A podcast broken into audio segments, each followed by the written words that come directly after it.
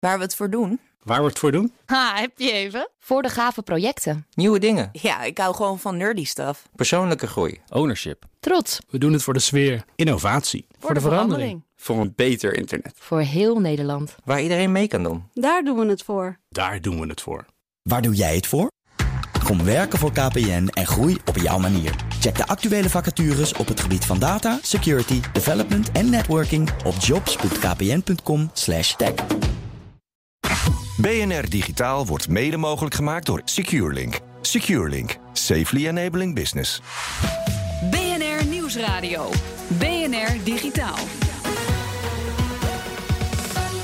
Herbert Blankenstein. Welkom bij BNR Digitaal. Deze zomer hoor je het beste van het afgelopen seizoen BNR Digitaal. Vandaag met backup Maarten Nijkens. We hadden het onder andere over chat. Zo heet het nieuwe initiatief van Google om de messagingwereld te veroveren. Een zoveelste poging, want vorige zijn eigenlijk allemaal gestrand. Google Wave, Google Talk en Allo, om er een paar te noemen. Chat moet een beetje de opvolger van sms worden. Aan messaging-expert Dimitri Vleugel van Android World vroeg ik wat chat precies is. Nou, ten eerste, chat is geen app. Dus dat is al Het een is groot verschil. app. Het is geen app, het is meer een eh, dienst die eh, Google bouwt bovenop het RCS-platform. Dat, dat betekent Rich eh, Communication Services. En dat moet. Het is eigenlijk de opvolger van sms, wat heel erg op WhatsApp moet gaan lijken. Dus je kunt foto's, gifjes, video versturen. RCS komt in de plaats van sms in de zin dat dat straks de dienst is die we allemaal toch al hebben op Ja. onze telefoon. Ja, Die daar ja. gewoon staat als je hem koopt. Ja, klopt. klopt. Ja. En dan gaat. Google gaat daar een, een, een soort extra dienst op bouwen. En die gaan ze aanbieden aan de providers van deze wereld. Ja, ehm, wat gaat Google dan toevoegen aan dat RCS? Ehm, nou, de, de, de, sowieso dat er eh, meer mogelijkheden zijn. Want het, het, het RCS is eigenlijk een basic gebeuren. Zij gaan daar een aantal diensten opbouwen. Zodat Laten we dan eerst even heel kort hebben over wat RCS dan is. Vergelijk het dus met sms. Wat is het dan? Nou, sms of is eigenlijk alleen tekst. Als je een, Ja? als je een sms'je krijgt van bijvoorbeeld vliegmaatschappij... eh, van je ticket staat klaar, dan krijg je alleen een link waar je op kan klikken. Met Oh. RCS kun je dan zeg maar een hele ticket sturen. Helemaal met opmaken en dergelijke. Oké, dus, eh, grafisch rijker, zeg ja, maar. Ja, ja, daar komt het rich eh, verhaal vandaan. Dus Ja. het, het lijkt heel erg op eh, WhatsApp. Ja, oké. en eh, noem eens een voorbeeld van wat Google daaraan toe kan voegen. Nou, wat Google daaraan toe kan voegen, dan springen we gelijk een stuk vooruit, is bijvoorbeeld dat jij, wat ik net zeg, je ticket van een KLM ontvangt. En daar staat de, de QR-code in waar je mee eh, in, kan, eh, in, in, in kan loggen bij de gate. Maar er kan ook een coupon gestuurd worden door de Jumbo of een andere met supermarkt. korting en zo. Met korting. En het Ja, voordeel ja. ervan is, is dat, het, eh, dat het responsive is en dat het ook kan veranderen in je, in je app. Het is geen plaatje, maar een, eigenlijk een soort mini-website. Ja, ja, ja. Google gaat dat dan niet zelf faciliteren. Dat doen de providers dan weer. Ja, Zit dat eh, in elkaar? Ja, Google faciliteert eigenlijk wel de techniek. Maar het versturen wordt gedaan door de providers. Dus het gaat via het provider-platform van welke provider Ja, die moeten dat ook. aan, en, aan of uitzetten. Die ook, moeten dat aan of uitzetten. Dat zou nu feitelijk al kunnen, hè, de- deze Ja, ja, ja. service. Ja. Want het, het- is, er- eigenlijk is er niks nieuws. Nee. Eh, RCS bestaat al sinds 2008. Sinds 2012 zijn er al apps. Eh, Google is heel lang bezig met een aantal grote bedrijven en providers om dat zakelijk in te zetten. Dus wat dat betreft is helemaal niks nieuws. Het gaat om iets van 50 providers die je aan boord moet Ja, trekken... om dit echt een beetje aan de gang te krijgen. Want dat is natuurlijk het lastige. Ja, want iedereen moet meedoen. Nou, niet iedereen, maar wel. Nou ja, hoe meer, veel, hoe meer er meedoen, hoe Zeker levensvatbaarder het wordt. in Nederland zou het eigenlijk alleen goed werken als alle providers van Nederland meedoen. Ja. Ja, precies. Want ja, anders heb je het probleem. ik begreep in België al dat het wat versplinterd is. Dat Orange bijvoorbeeld wel eh, het heeft omarmd. En eh, een aantal andere operators daar Ja. zeggen van nou, we weten nog niet zo Nou, zeker. er zijn al meer dan 40 providers die het gebruiken vanwege het zakelijke aspect. Dus zoveel zijn die het nog niet gebruiken.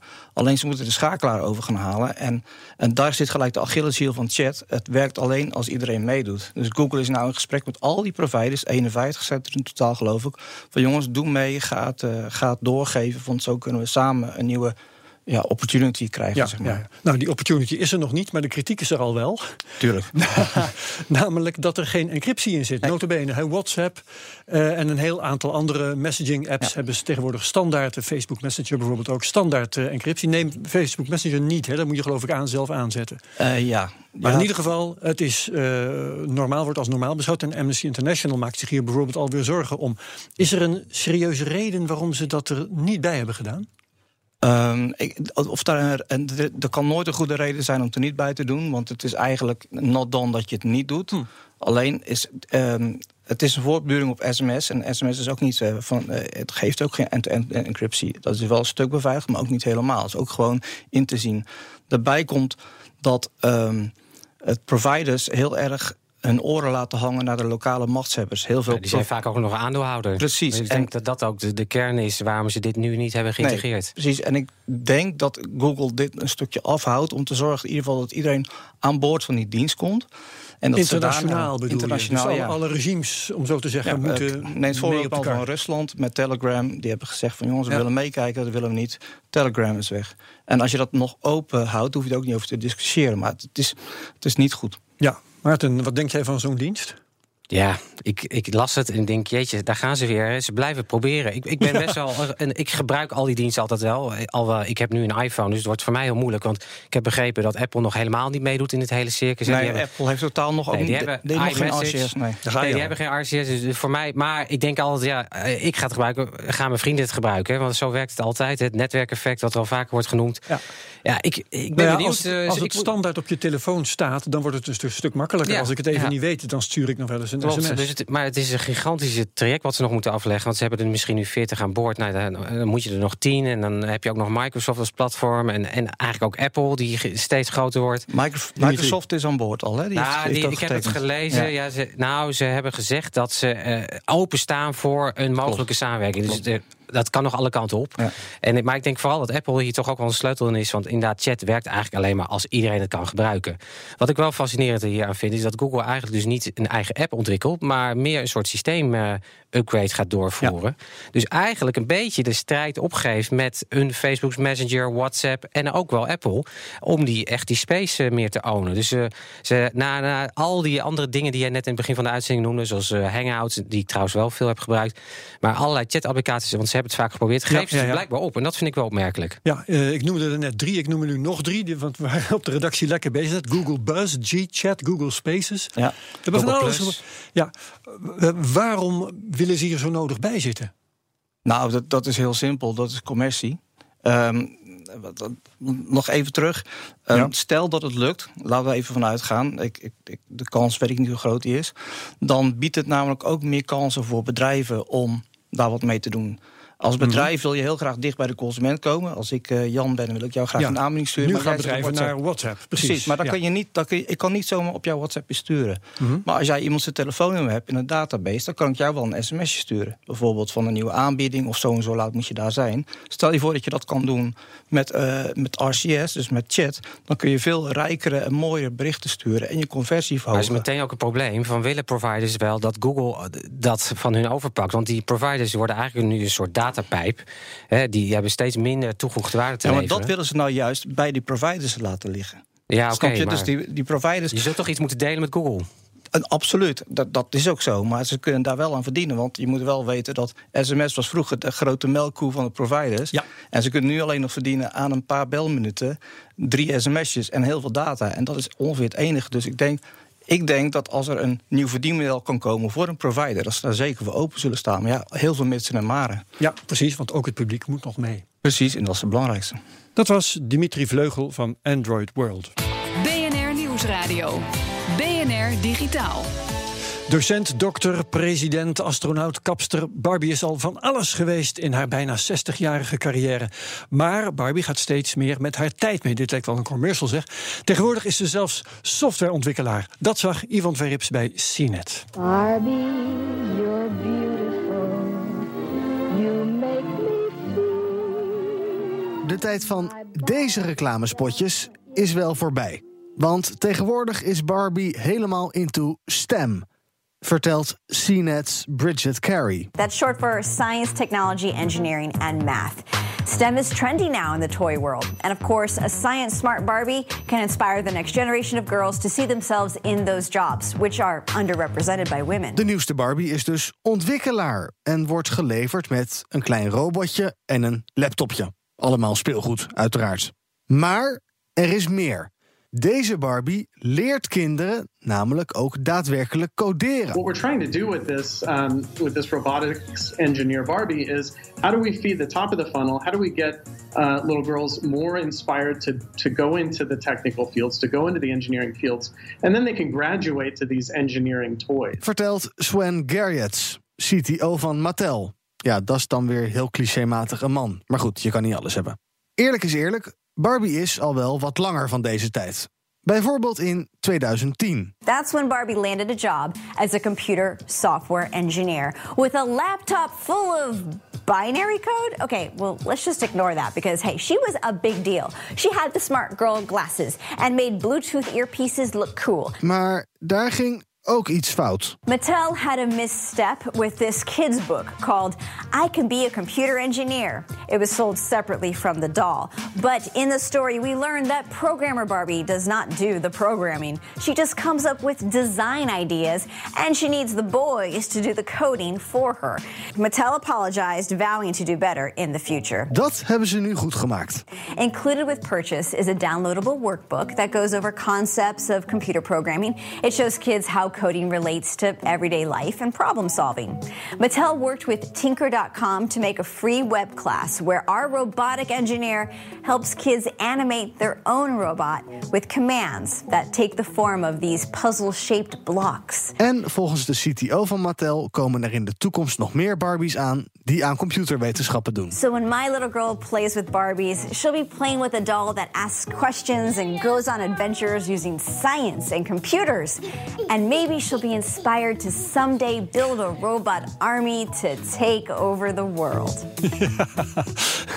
Een bijdrage van Ivan Verrips, die verzuchtte dat ik nog eens voor mijn werk naar de site van Barbie zou gaan. Het filmpje van CNET's Bridget Carey is na deze uitzending te vinden op bnr.nl/slash digitaal. Duur, duurder, duurst. Als je wil kan je met gemak 1000 euro uitgeven aan een smartphone. Maar een dumbphone, die heb je al vanaf 5 dollar. Hoor je zo. BNR Nieuwsradio. BNR Digitaal. Waarom 1000 euro aan een nieuwe telefoon uitgeven als het ook voor een half procent van dat bedrag kan? Louis Hilzenteger van Unboxed Therapy pakte een telefoon uit van 5 dollar. Je hoort het goed. Ivan Verrips bekeek de uitpakvideo. I have what is the cheapest phone that I've ever looked at, by far, by a long shot. No, it's not a smartphone, as you can tell looking at the picture here. The Viva V1, made in India. Wat koop je nou voor 5 dollar? Een luxe koffie, een rijkelijk belegd broodje... of één uur parkeren in het centrum van Rotterdam? Of de Viva V1. A monochrome display, torchlight phone book, FM radio, SMS, and 650 milliamp hour battery. How much would you pay for something like that? This is $5. It's a real thing. You can go out and buy this right now. Qua uiterlijk doet het toestel een beetje denken aan een Nokia van een jaar of, uh, nou, 10, 12 geleden. And there is the device. What a throwback that is. A number pad, as well as the old school T9 style texting, call and hang up, earpiece up top, monochrome display. On the top, there's a flashlight. Wouldn't expect to see that in a $5 phone. A headphone jack. Oh my goodness. Even a $5 phone has a headphone jack. Oké, okay, tijd om het ding voor het eerst aan te zetten. There's a calculator built in. 6 plus 6 equals 12. There you go. Games, there's actually. Oh, it has Snake. And only Snake. okay. I'm having some nostalgic feelings right here. We have messages, there's a phone book. Let's try the different ringtones. Piercing. My favorite is number two. Maar eh, even hoor, een telefoon voor 5 dollar. Hoe zit dat? Well, you kind of have to adjust your mindset, a global perspective on this. It's made in India, first of all, so it's made in the domestic market and sold to domestic customers. This may be their very first point of connectivity. So, this is going to put a phone in the hands of a lot of individuals who maybe never had a phone before. Deze dumbphone met een smartphone vergelijken zou niet eerlijk zijn. Maar toch. Pixel 2 XL, Viva V1. $850, $5. How many of these could you get for one of those? 100 170. Now, obviously, I'm not comparing the two. That wouldn't be fair. That's not fair at all. But 170 people with a connection, with some form of connection to the rest of the planet, or just one fancy boy with his fancy smartphone. Tijd voor het oordeel. The thing I like about dumb phones in general, their functionality is basic. So generally, what you end up with, something that can turn into a good emergency phone, is if this thing is five bucks, then what does that mean for smartphones and connectivity on that front? That price keeps coming down as well, and so accessibility goes up. The more we can create and distribute ideas. $5 phone, it's not something I thought I would see. Technology, it keeps pushing, and I like that. Viva V1, it's a thing, it's real. You can buy this. Een noodtelefoon voor ons of de eerste kennismaking met connectiviteit voor mensen in India. Het hele filmpje van Louis Hilsenteger van Unboxed Therapy vind je na deze uitzending op bnr.nl/slash digitaal. BNR Nieuwsradio. Herbert Blankenstein. Door informatie van sensoren te combineren met open data kan je soms tot nieuwe inzichten komen. Dat bewijst onder andere André van der Wiel. Hij is oprichter van Scapeler, een platform voor bewustwording over de leefomgeving dat oproept tot citizen science. André publiceerde een verhaal over een plotselinge fijnstofwolk in West-Nederland. En ik vroeg hem hoe hij die wolk waarnam. Nou, dat is uh, omdat ik uh, monitor wat er, wat er gebeurt uh, door het land heen. Er zijn de ja? verschillende sensoren die meten. En dat bewaak ik. Dat zie ik in beeld verschijnen in statistiek en grafiek. En, en dat valt dan op een gegeven moment op dat er iets is bijzonders gebeurt. Ja, en vertel eens, je zegt sensoren, maar waar staan die dan voor? Wat zijn dat voor sensoren? Dat zijn sensoren, sensoren die bij de burger zelf staan in dit geval. En dat heb je het over die eenvoudige sensoren die een paar tientjes kosten en die dan zelf in elkaar gezet kunnen worden. Ja. Maar ik maak zelf ook sensoren en uh, daar experimenteer ik mee. Dan is op een iets andere manier, maar het komt op hetzelfde neer. Ja, je kunt ze zelfs zelf maken, ja. dus begrijp ik. Oké, okay, um, maar hoe, hoe, organiseer je dan dat jij die informatie krijgt? Is dat een, uh, een georganiseerd verband waarin jij met, met al die burgers nou, samenwerkt? Het die verschil tussen de eigen sensoren en, en waar we het de, ook over hebben is Loefdaten, wat heel populair is op dit moment. En Loefdaten die, is een initiatief, een project uit Stuttgart oorspronkelijk begonnen. Maar dat ja, de groeit explosief eigenlijk op dit moment. Hm? En die uh, gegevens die worden als open data beschikbaar gesteld. En dat is interessant. Dan is dat overheidsinformatie? Open data wordt ge gezien als, als overheidsinformatie. Maar dit is gewoon de burgerinitiatief en dus burgerdata die opengesteld is voor gebruik. Dus okay. burgers kunnen daar hun data delen met elkaar. Ja, eigenlijk. in dit geval is het de, dus de Luftdatensensor, die, uh, die, die, die, uh, die, stel je samen. Die bouw, de, je bouwt een, de sensor, je configureert hem voor de servers die Luftdaten beschikbaar stelt. Dus je zegt van, het is die server en dan kom je eigenlijk automatisch via de wifi op hun server terecht. Dus je kunt als, als burger kun je jouw sensor aanmelden bij, bij Luftdaten? Ja, en dat duurt, ja. duurt een één of twee dagen voordat ze dat geregistreerd hebben. En jouw locatie, et cetera. En dan komt het uiteindelijk uh, uh, ja, via de. Als je naar de loefdatum.info gaat, zie je de kaart met, uh, met de locaties van de, van de, van de sensoren. Hoeveel zijn er in Nederland nu? Uh... Ik heb geen aantal van, van Nederland, maar het, maar het is behoorlijk aan het toenemen. En Honderden, duizenden. Nou, in totaal zijn het wel zo'n drie, misschien wel 4000 inmiddels. Oké, okay, uh, maar een redelijk is, fijnmazig netwerk. Dan heb je het over wereldwijd, maar de, vooral uh, geconstateerd in Duitsland. Uh, Engeland begint nu op te komen. Ook Nederland is heel interessant. Okay. Dus ja. ja. en het netwerk, het web gaat steeds meer ja, dicht zich dichten, zodat je ook dichten, ja. een beter beeld kan krijgen van uh, wat er ook werkelijk gebeurt. Als je één sensor hebt in een vrij groot gebied, dan is het afhankelijk van hoe zo'n sensor reageert. Dus het zijn low-cost sensoren die uh, niet de nauwkeurigheid hebben natuurlijk van een landelijk meetsysteem. Hm. Maar door de grote aantallen geeft dat de meerwaarde Neemt die het uh, opneemt. Ja. Ja, ja. Even naar Maarten Nijkers, want uh, we doen dit onderwerp niet zo, maar jij hebt ons gesuggereerd dat we het hier eens over moesten hebben. Ja. Want jij bent hier mee bezig op een of andere manier. Ja, dat klopt. Uh, ik ben sinds kort luchtwachter bij Milieudefensie. Is eigenlijk een soort... Luchtwachter? Ja, dat klinkt luchtwachter leuk. klinkt echt heel sensationeel, maar dat, is het, dat valt reuze mee. Alsof je ook een pet met een veer op hebt. nee, maar Milieudefensie is natuurlijk al een tijd bezig met luchtkwaliteit in Nederland. En die vroeg op een gegeven moment om burgers die, die ook hun willen helpen om dat meer uh, lokaal politiek aan de kaak te stellen. Nou, dat, dat vind ik wel leuk. Ik, ik hou daar wel van om uh, met de gemeenteraadsleden over te, te, te sparren, om het zo te zeggen. En ik hou dus dit soort initiatieven veel meer in de gaten. Want er komt heel veel data uit. Ik moet wel zeggen, ik, ben, ik woon bij de Stadhuis in Amsterdam, een van de meest vervuilde wegen van, van Nederland. Die heeft heel veel sensoren, van de GGD zelfs. Dus de GGD zegt zelf ook al van, nou, dit, is, dit kan eigenlijk niet.